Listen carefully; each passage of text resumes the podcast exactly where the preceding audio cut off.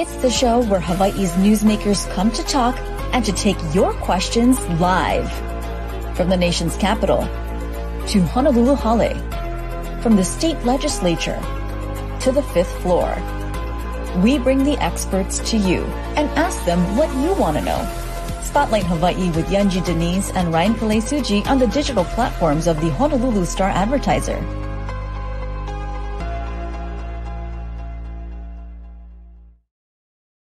Well, hello and happy Monday. I'm Ryan Kalei Tsuji, joined by Yunji de Nies, and this is Spotlight Hawaii on the digital platforms of the Honolulu Star Advertiser. So great to see so many of you already tuning in, starting your week off with us. Uh, we're going to be heading over this morning to Honolulu Hale. Yeah, let's get straight to it. We have Mayor Rick Blangiardi with us this morning. It's always great to hear from the mayor, and we always have so much to ask. Good morning, Mr. Mayor. Good morning. Good to see both of you. I have to ask you, where do you find those pictures that you use of me? I tell you, it's scary. you know? We will talk to the graphics department and and and up our game in that respect. I swear, I think somebody over there has it out for me, but that's okay. I, I was, I, I, I don't, you know, it's all right. all right. Well, let's get right to the news, and uh, I want to talk to you about Skyline. You folks have had a very busy week, uh, over a week now, of the trains yeah. running. Um, your overall impressions of how it's all going and how you're feeling about the rail project at this moment. Look, I feel very good about it because it was um, to have the privilege to be the mayor at the time when we began actually began operations in and of itself was its own milestone for us because coming into office we knew um, how much the scenario, if you will, and all things involving rail were plaguing the community. I learned that through the campaign I did so many Zoom calls, and it was on everybody's top of list of complaining and just knowing what we inherited in the middle of a pandemic, getting the FTA back, getting it operational, making all of that happen almost right to the day, two and a half years, um, to me was a really good achievement by our team. And I want to give Lori Kahikina a lot of credit as as our you know our head of that, but also Colleen Hanabusa, the board chair, all the people that played a role in, in getting our act together, if you will, uh, but in the performance of it, and Hitachi and everybody else involved. You know, so I, I feel really good about that. It was it was a big win for us. I'm not going to be coy about that. Well, let's talk just a little bit about benchmarks for success and how you want to measure that. Of course, there were we saw the numbers just from that initial first week, and there were a lot of people who enjoyed that free weekend. Uh, now sure. that people are under the paid ridership and it's going more as routine, uh, how are you going to measure the success in this first phase, and how do you uh, really equate the level of success that it will have as we continue to look forward? Well, obviously, we want to build on ridership, right? But you know, this is really kind of a startup, and it's going to require changes. We've talked, we use the word often about it being transformative, uh, and I think you know our estimates are that we said publicly by the end of the first year, uh, we're hoping that the current route of uh, from East Kapolei to Aloha Stadium to Halawa, you know, we'll be averaging eight to 10,000 riders a day. And I really do believe that that's attainable. Uh, you know, we're asking people to change habits uh, and so on. But I think when I look at it right now, my assessment is knowing how well it's been constructed, the quality of the cars, the efficiency of it, what it represents on a going forward basis. Not only the the reliability of it, but are being innovative. This is the first of its kind in the United States. Uh, you know, it's all electric, it's right, it's driverless, et cetera. The security cameras that we have in place, the maintenance of all of those operational things, I feel really good about. That's part of how you want to evaluate success and the ease of it. And as people get more familiar with it, and we get even more effective, I think, even with our bus routes, because this was always designed to be a multimodal system um, and people getting into the efficiency of that, of knowing that the trains will come every 10 minutes. They can set their clock on it and they'll, they'll get used to that and being able to get off in certain locations and have buses waiting to take them where they want. All of that is how I want to look at it. It's not just right now as myopic as to say, wow, you only got 2,000 people now that you're charging. It's much broader than that. And so this is for future generations. And right now, this is a disruptive thing, if you will, on how, you know, uh, how people use transportation. It's, it's new, and um, we'll grow with it. I, I feel really good about it because what at the core, what's there is something that's really substantive. It has really been constructed well, and it's and it's um, and it, and it's very efficient. the next segment opening up to Middle Street will definitely bring on more riders. The hope is yes. 2025. How confident are you that they'll meet that benchmark and, and get? I'm very confident. Uh, I'm very confident uh, in that, and and I have every reason to be based on what I've just experienced over the last two and a half years. And I, I don't try to look back, and I don't want to belabor it. And I've already alluded to it. Uh, we stepped into a very challenging situation at the time, and um, and we made the most of it against macro conditions that were not ideal. It's not anything was conducive here. Remember, we stepped in during the middle of a pandemic um, when times were very difficult. So that said, uh, and knowing where we are, we actually have the guideway pretty much built to Middle Street. We're starting to, you know, head down the Dillingham corridor, and there are other things we have to get. But I'm very confident that, um, look, in this business, constructing something like this, I was really, um, you know, struck by some of the comments that were made there are unpredictable things, uh, and I want to be really careful about that. But if you ask me about my confidence, I'm very confident, uh, and I and I believe we can. Well, I have to be careful. I'm not going to say we're going to beat that timeline. I'm just going to leave it at that right now. But um, all indications are we'll be there. You know, you mentioned and you thanked uh, Lori, Kahikina in your opening statement when we're talking about this uh, topic yeah. of, of rail. Uh, but she recently got a C minus by the HART board in just a performance evaluation. Uh, do you agree with that assessment, and, and how would you grade the job that Lori well, has done? Okay, well, first of all, that was Lori's interpretation of her grade. She said C minus, okay, and I mean that came from her. And I normally wouldn't talk about personnel matter, except that um, Lori went public with it uh, to the paper, and and it's become public commentary so I just want to say the following. First of all, I've been very acknowledging and supportive of Lori in her role. If you two know me from my past background, and I would tell you, um, and although I had nothing to do with the appointment of Lori, that was not my decision at the time. That was done um, by, I believe, Mayor Caldwell. But Lori and I met just as we were coming into office. Um, so that said, I was certainly aware of her reputation at ENV. But I would tell you, um, and, and her accomplishments. I always say, you know, what what versus who when you start talking about critical hiring needs. What are the skill sets you're looking for? And right from the get go, where the project was at, we needed we needed to have somebody who really understood engineering and was a good engineer who understood budgets and really, quite honestly, could look at their organizational structure and be able to determine um, the personnel she needed to get the job done. And Lori did all that exceptionally well. If you look at her performance appraisal, which I've had the privilege to look at, or this led, led to her um, C plus assessment, if you will, the top part of it, as it relates to her engineering and what's been done, was glowing. It exceeded expectations.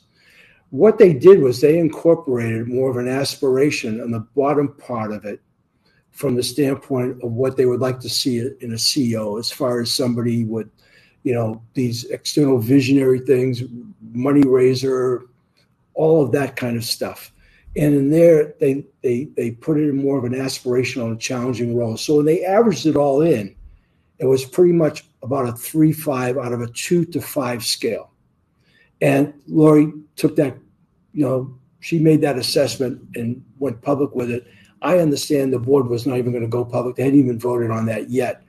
But I would tell you that it's a real mischaracterization from the standpoint of the job that she's done and the confidence I have in her. I just got done telling you I'm very confident about where we're going to be in two years. You know, and that really sets and rests with her, the team that she's put around her, and and and their knowledge of what they're doing. So, you know, I, I give her a much higher grade on the spirit of what we needed. And I think what we need on a going forward basis for some time yet, the engineering uh, part of this, especially coming down the Dillingham corridor, where we're going to be building a guideway and utility relocation underneath the two parallel tracks, which are not incidental at all, which are really significant. I think her skill sets and her knowledge, and and the fact that um, she's got the team around her that she has, uh, are, are very at the top. Really good. I want to switch gears now and talk about another priority that you've laid out as mayor, something we've talked about, I think, every time you've been on, and that is recruitment and retention of employees citywide. Uh, but let's start with the police department. I know that sure. you know in our conversations with Chief Logan, he said that what you know one of the big challenges that a lot of officers have been retiring, and so as fast as they can get those recruiting classes through, and they are working very hard to recruit more folks to join the ranks, uh, it's just not meeting the needs, and so they're basically you know sort of where he was when he started in terms of needing over 300 uh, police officers. At the same time, we have significant safety challenges in our community, and I know that uh, in your budget, you allocated quite a bit of money uh, to go to HPD. What do you think will will make the difference when it comes to getting more officers on the job? Well, leadership means a lot, and I give Joe high marks, and I've told him this all along. So, you know, let me give you a perspective. Between 2019 and 21, we had 257 officers retire. Our average is about 86 retirees a year. In 22, um, we had 68 retire. So it's come down a little bit. But so far in June of 23, because Joe's been on the job, I believe, less than a year, or maybe he's coming up on a year. But halfway through 23, we've only had 17 retire. Now, I'm recognized that a lot of retirements sometimes happen at year end, but it's something we specifically have talked about uh, from the standpoint of retention of our senior officers because they are so invaluable uh, based on knowledge we're still dealing with somewhere between 360 to 390 openings. Um, and uh, and we're doing everything we possibly can. You know, you mentioned $43 million that we put into uh, the budget. Uh, you know, a lot of that goes to cover the collective bargaining. We were pretty aggressive in the raises uh, we gave to the police department. You know, it was three, five, five percent raises, which compounds out at some 21 point something percent. Um, you know, and a starting salary is $67,000 uh, a year, and if after completion of the academy and after a first year, that bumps up to 77. That's good pay, and for and for somebody who would be young, within a few years after that, working a relatively modest amount of overtime, that could become a six-figure job. So money is not going to be the issue going forward because what is of paramount importance in our community is public safety, and so part of that is tied to our police department, the people who are sworn to protect and serve. And I don't have to tell you uh, because you know crime may be down, but gun violence is up here. We're very aware of it. And you can't have a police officer at every place when something like that is going to break out. But I think the public psyche on the threat, if you will, is is real, and and uh, and so um, we want to try to offer that assurance. And so, and I believe that we are doing everything we can, try to recruit. We're trying to be flexible with the department. We're paying them well. We've agreed to flexible work hours now. We have three 12 hour shifts um, going on, uh, which seems to be effective on the scheduling for creating better coverage. It's a good morale thing as well. I want to build a police department. I, look, if, if over the next, I want to sound presumptuous here, five and a half years here, uh, if, I, if I'm afforded a second term, if we could cut that number realistically in half, and get it down to under 200 from everything I've been able to learn. And we would, that would be really good. You're not going to get it down to zero. I've looked at the history of where it's been with openings, but if we could cut the number that we currently have open in half, that'll be that'll be a real accomplishment. And that's our goal. And I think again, it starts with leadership. Starts if we can start to curb the retiring, but we've got to recruit. You know, um, being a police officer is a very challenging job.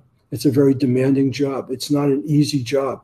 And and I've been the first one to say, have my complete respect, you know. None of us put a gun on our hip and walk out the door each and every morning, you know, and, and not knowing, given the world that we live in, whether you're going to come home that night. Just that alone has my respect.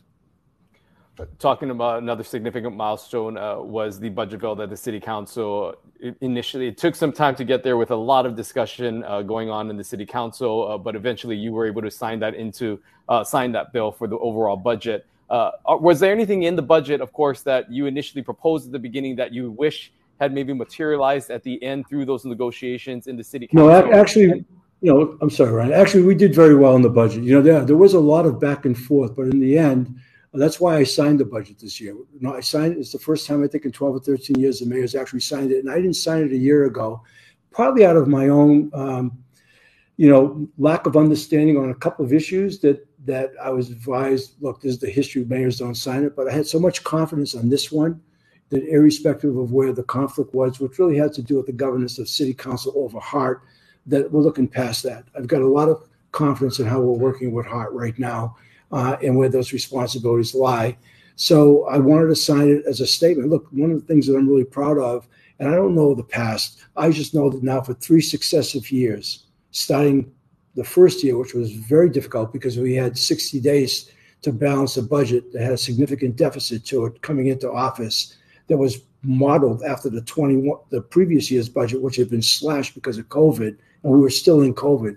Having that budget approved unanimously, having last year's budget approved unanimously, which was really the one that had started to reflect our priorities, and this year, which we had all of our priorities in there, for three straight years to have the city council approve our budget unanimously, I felt really good about. So I no, and I signed it too, Brian. So I look, budgets are always tools, if you will. Uh, they're a guideline, but it, the good news is is that we've got the resources we believe we need in the right places to continue to make a difference as a team. You know, you talked about on this program and, and in your previous addresses to the city about these wicked problems that are plaguing our community. Mm-hmm. Now that you have that budget and signed in hand, what specifically in there do you think will help to address those really core problems of our community? Sure. Well, let's keep rail in that mix. Rail is going to continue to be a challenge, right? We've got a lot of construction in there, and that was a wicked problem, but I think we've come a long way, and and that's good. But clearly, you know, and, and this is not necessarily in any rank order, because they're, they're, so closely linked as, in priorities in my mind. Uh, but anything and everything we can do to create housing, and what we're going to do, both from the city standpoint on things that haven't been done before, what we can do in collaboration with the state is right up there, especially in affordable housing. And, you know, there's a lot of talk in the air, there's a lot of possibility, and we need to execute on that.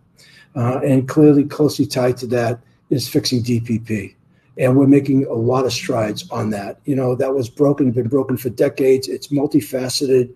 We could spend two hours today just talking about it, but I have a lot of confidence again in the leadership in Dawn Takeuchi Apuna, her deputy Gerald Sumata, but even the department itself is coming around, and some of the things that were incorporated, uh, incorporating, you know, in not, not the least of which is technology, our investment in people, or trying to hire people, really understanding the problems we're, we're, we're facing, our work with outside groups uh, in the solar industry and permitting and planning industry, and and, and, even people with code, uh, being able to read codes, some of the legislation that we're trying to pass, et cetera, which, which relates to self certification, easing some of the tensions. Just a lot of things we're doing on DPP that is absolutely essential. And then, of course, our homeless challenge, um, which is not getting any easier. Uh, I have a lot of confidence in core in that strategy. Uh, there are some things that we're going on right now that I think we're going to, in working with the state, represent some really um, unprecedented possibilities uh, with respect to the wraparound services. Because remember, the city doesn't have a Department of Health, and the state does, and that affords them monies and resources or whatever, although they would have to hire for it. But if we can come up with a combination of city facilities matched with states' wraparound services and begin to do this almost in vertical kauhales as opposed to let's say what you might think, which is out at uh, Hawaii, or, or, for that matter, the 12 or 13 uh, residences that the governor set up across from Queens as a respite. If you start to think in those terms, if we can put people places where we can provide treatment for them, um, I, am really encouraged on, on, what we can we can actually get. And I think that um, we could get a good grant. We're going to build up our core team. Right now, we have about 28. I think we can get it to 60 people. We've got the vehicles now. Uh, we've got the capability of performing um, street medicine as well as gaining trust and building and, and placing people. So I look at those things, and they're all so linked to quality of life here. Whether if you want to talk about creation of affordable housing that we do, conjunction with the state, fixing DPP, what it means for our economic recovery and homelessness, and knowing full well that even though it represents less than 1% of our population, it's a top of mind everywhere I go. And it was that way even before I ever got into office. So those are it. Then you talk about the staffing at the city on a broader context, or for that matter, building the police department and looking at some of the really systemic dysfunction we had. We did all the diagnostics. You know, it was appalled to find out it took 180 days to hire somebody at the city and the bureaucracy that people had to go through. Um, those kinds of things. Uh, if we can do that, and then the last thing I'll say is modernizing the city. Um, you know, clearly we're in the um, the fourth year of the third decade of the 21st century. City is there in a couple things, but not on a lot. It's not just technology; it's a whole lot of other things we're doing. It's those things that we're focused on. Then the day-to-day operations, by the way. Then the day-to-day operations, there, opening no... up swimming pools, and okay. so if you want to know, if you want to know what it's like, it's all that stuff in your head. but I've been blessed to have a really good team around me. But it just keeps coming at you. It's every day, you know, and you you have wins. You know, they don't necessarily get celebrated, and then you get challenges or setbacks. You're trying to overcome that but it's really it is about the joy of the struggle. If you can imagine, I'm going to get philosophical here, Albert Camus and Sisyphus of pushing the rock up the hill. If you can envision that, okay, and there's a lot of us pushing a very big rock up the hill if we look at it in the aggregate. It's understanding that no matter how much we struggle each and every day, it's coming back to work the next day and recognizing the rock is back down at the bottom of the hill, and you've got to be able to pick it up and find joy in that effort you know and that's what i find so gratifying about this job because the potential of the good that we can do is significant really significant to the quality of living here and our lives together. So that's what this is about. Well there there's the uh, the coach in you that motivator talk that comes out there that we we always enjoy hearing in these interviews. Uh, i want to talk about because you mentioned the governor uh, and, and, just how things have been with the dynamics with the green administration. You know in history and past uh, at times Honolulu Hale and the state capitol have at times feel felt like a wall separated uh, Punchbowl Street between these two areas with the dynamics that we've seen in the past between mayors and governors. Uh, yeah. How has your dynamic been uh, with the Green administration, specifically with the governor? Uh, and how often do you talk about some of these issues? And if you guys are able to find commonality on uh, some of these big issues?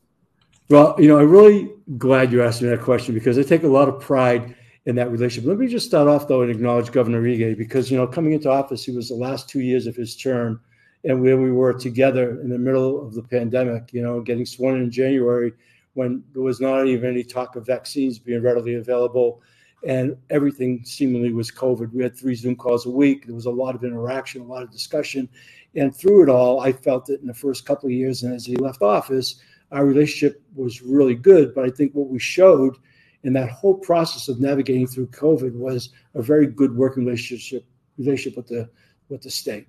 Um, things were changing as he was leaving office. The night that Governor Green got elected, I was at the I went over to the convention center to pay my respects, and they called me up on stage, and I took the liberty of saying on stage, you know, that the people of our state, and especially talking to Oahu, which is staying in my own lane, but they could expect unprecedented collaboration between the two of us. He and I had had a relationship going back years ago, working on homelessness before, you know, when he was still a state senator and and uh, and before he ever became LG.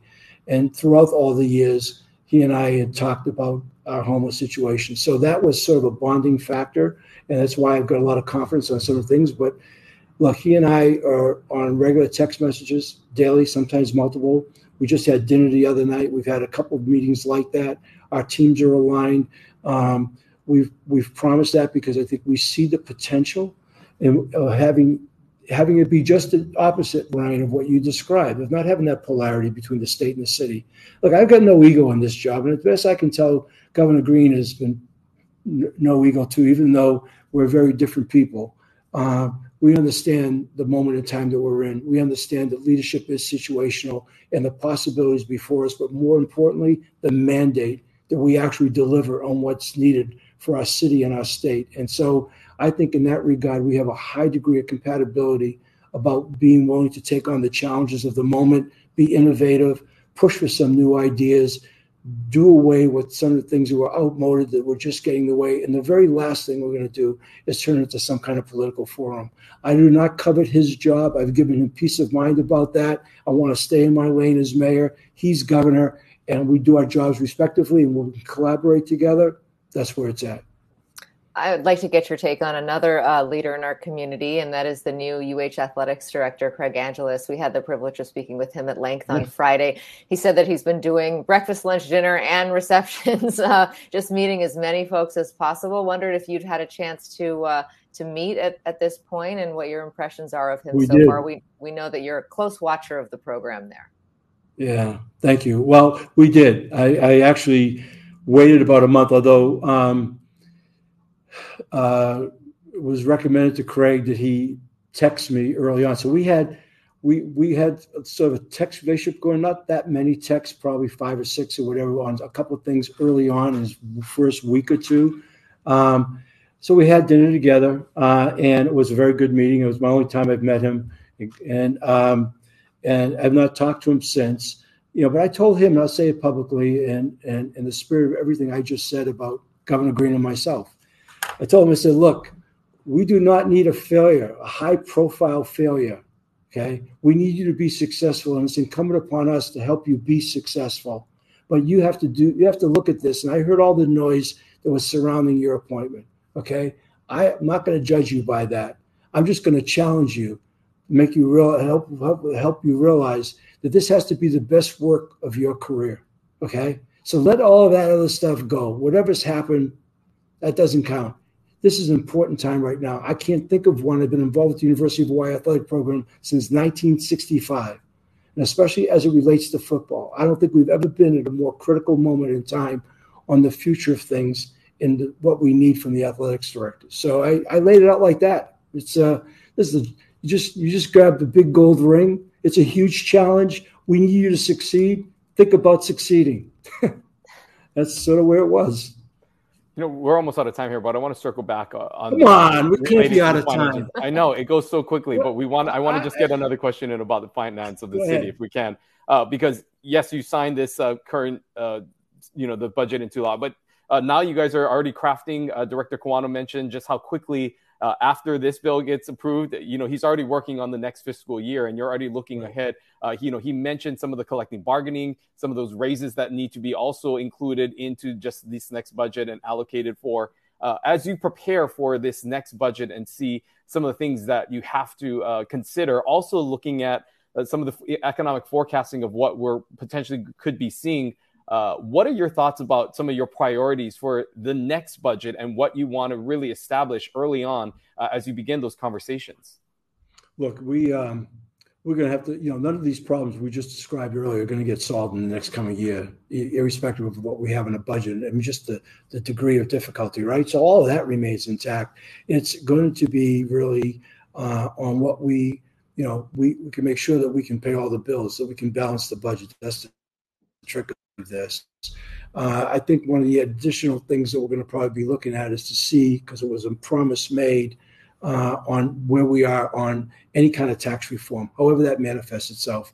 And I know that there's some things being proposed by the council, uh, but we've got to look at that. We've got to look at that in earnest because, look, I don't have to tell you, uh, everybody is concerned about the cost of living and the high cost of living here. And then those variable kinds of expenses, you know, whether they're in food, whether they're in energy, whether they're in tax assessments, all of those things don't make life any easier, and especially in an inflationary cycle that that you know, oh, while it's seemingly coming down here in Hawaii, we feel and experience. So, look, I think the priority is always going to be to make sure we've got the resources that we have that we can deliver on the core city services, and especially the resources needed as a priority. Because where you write your checks, you know what you spend your money on is an indication of what you hold to be um, most important. And we've got these big problems that we're determined to address. And so that's how I'm looking at it, Ryan. Is it's it's this is not a one year fix. I'm, I'm really gratified by the fact we've got the resources needed. We certainly got the money put aside to hire people. We're in that we're in a recruiting mode across the board, not just with HPD. Uh, we need to do that. You know, I'm I'm 40% short 376 openings in facilities and maintenance. I just said earlier that the police department has 360 to 390 and it fluctuates. We got 40% of our workforce. I just we just named a new a new director to step in there Gene Albano. Just Friday, we just swore him in to take over, and that, that's a big department. When, when it's at full strength, it's over 900 people.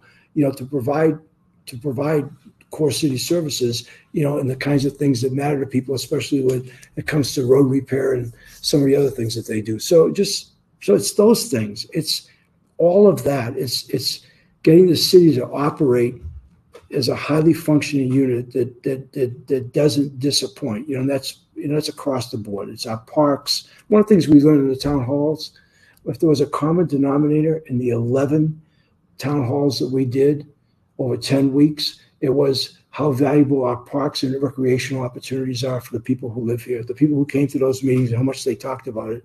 Whether that was true of trying to build a swimming pool in Kahuku, of which we've had now multiple meetings on, and I think we're going to move forward uh, on that. We're, we're certainly have a good a good plan, but all the way across the board on how how people enjoy themselves here. So it's all of that. It's it's it's it's paying attention to the quality of life issues. I, I think that that's what this job is about. You know, we talk oftentimes about we're here to serve the public. That's the expectation. We're trying to fulfill that expectation. So it looks like people in this office, me, my team, and everybody else, is is aware and is caring and is doing something about it. I don't know how else to say it. It's it's like that. It's funny because you just signed a budget, and then Ryan's question just about the next one, it just goes back to that Sisyphus analogy and pushing the rock up the hill. My goodness, uh, endless rocks, I think, that you face, Mr. Mayor. We are out of time, but I want to give you opportunity just to address uh, the folks tuning in today uh, about, you know, ha- about your your final thoughts this morning to them. Well, my final thoughts are to in, in recounting, if you will, the challenges. This job is the privilege of a lifetime for me and it's also the challenge of a lifetime. And so I'm fortunate now to be surrounded by an incredible group of men and women who embrace that challenge as well. And we're all here in a place that we live, in a place that we love, trying to make a difference. All right, Honolulu Mayor Rick Blangiardi, thanks so much for joining us this morning and updating us uh, on all that's happening at the Hale over there. And just how do I get more time on this show? You it seems like well. I ask a couple of questions and you go, you guys start signing off already. I, I don't understand. Okay. Graphics and time. We will work on those two requests. all right, thank, thank you, you thank, uh, thank, you, thank you both for this opportunity. Good I really appreciate you. it. Aloha. Thank you. Always great to catch up with the mayor. We covered a lot of ground. And if you missed any of this, remember you can always catch it later on Channel 50 or listen as a podcast wherever you get your podcast.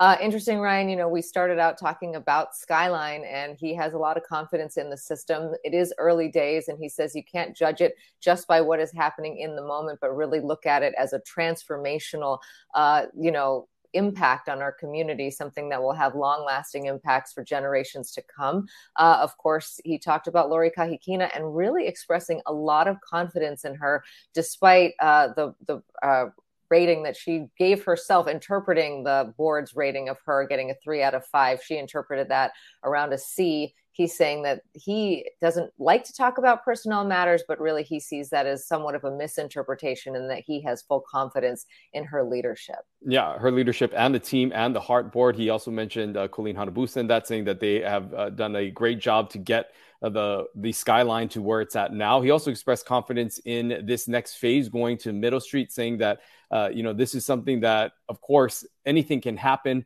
but he remains confident that that 2025 benchmark that they have set uh, for the skyline to continue to Middle Street will be uh, operational by then. And then this again will include a large sector, uh, important part of this rail line, which would include the Honolulu airport, uh, which many people are expected to, uh, which will help to increase ridership uh, in that area because of the amount of people that would be making their way uh, from the uh, west side of the island to the airport. We also got to hear a little bit about just his thoughts on uh, just the overall budget, saying that this is the first time that he signed the budget.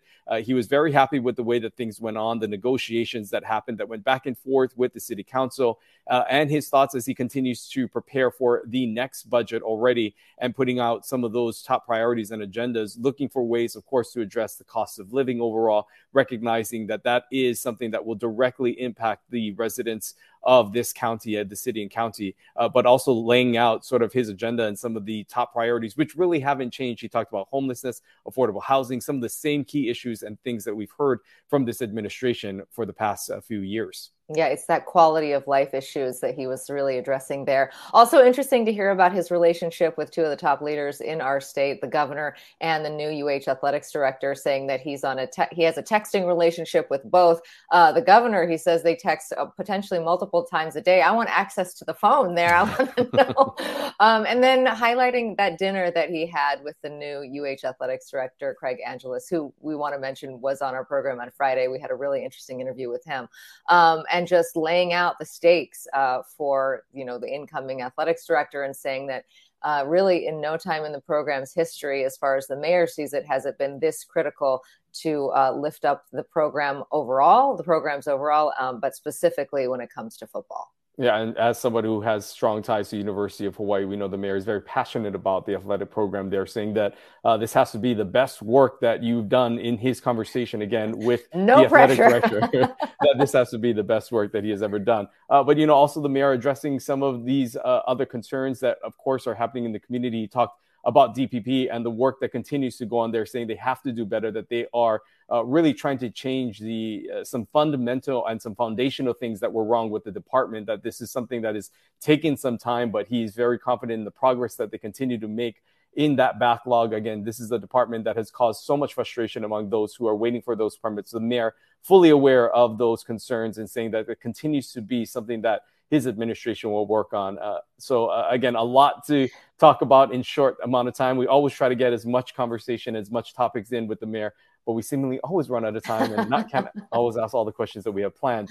Uh, on Wednesday, we're going to be joining uh, joined by someone else who actually also occupied that office uh, of Honolulu Hale. That's right. Former Honolulu Mayor Kirk Caldwell is coming on. He has written a book. Our hospitals, or no, our beaches were empty, but our hospitals were full. It is his reflection on what happened uh, in during the COVID nineteen pandemic. Uh, those first early days, he interviewed leaders throughout our community uh, and put to put together this collection of interviews, which really reads like a conversation. It's a very interesting book, and we're looking forward to catching up with Mayor, former Mayor Kirk Caldwell on our program. We hope we see you here on Wednesday at 1030. Take care and aloha.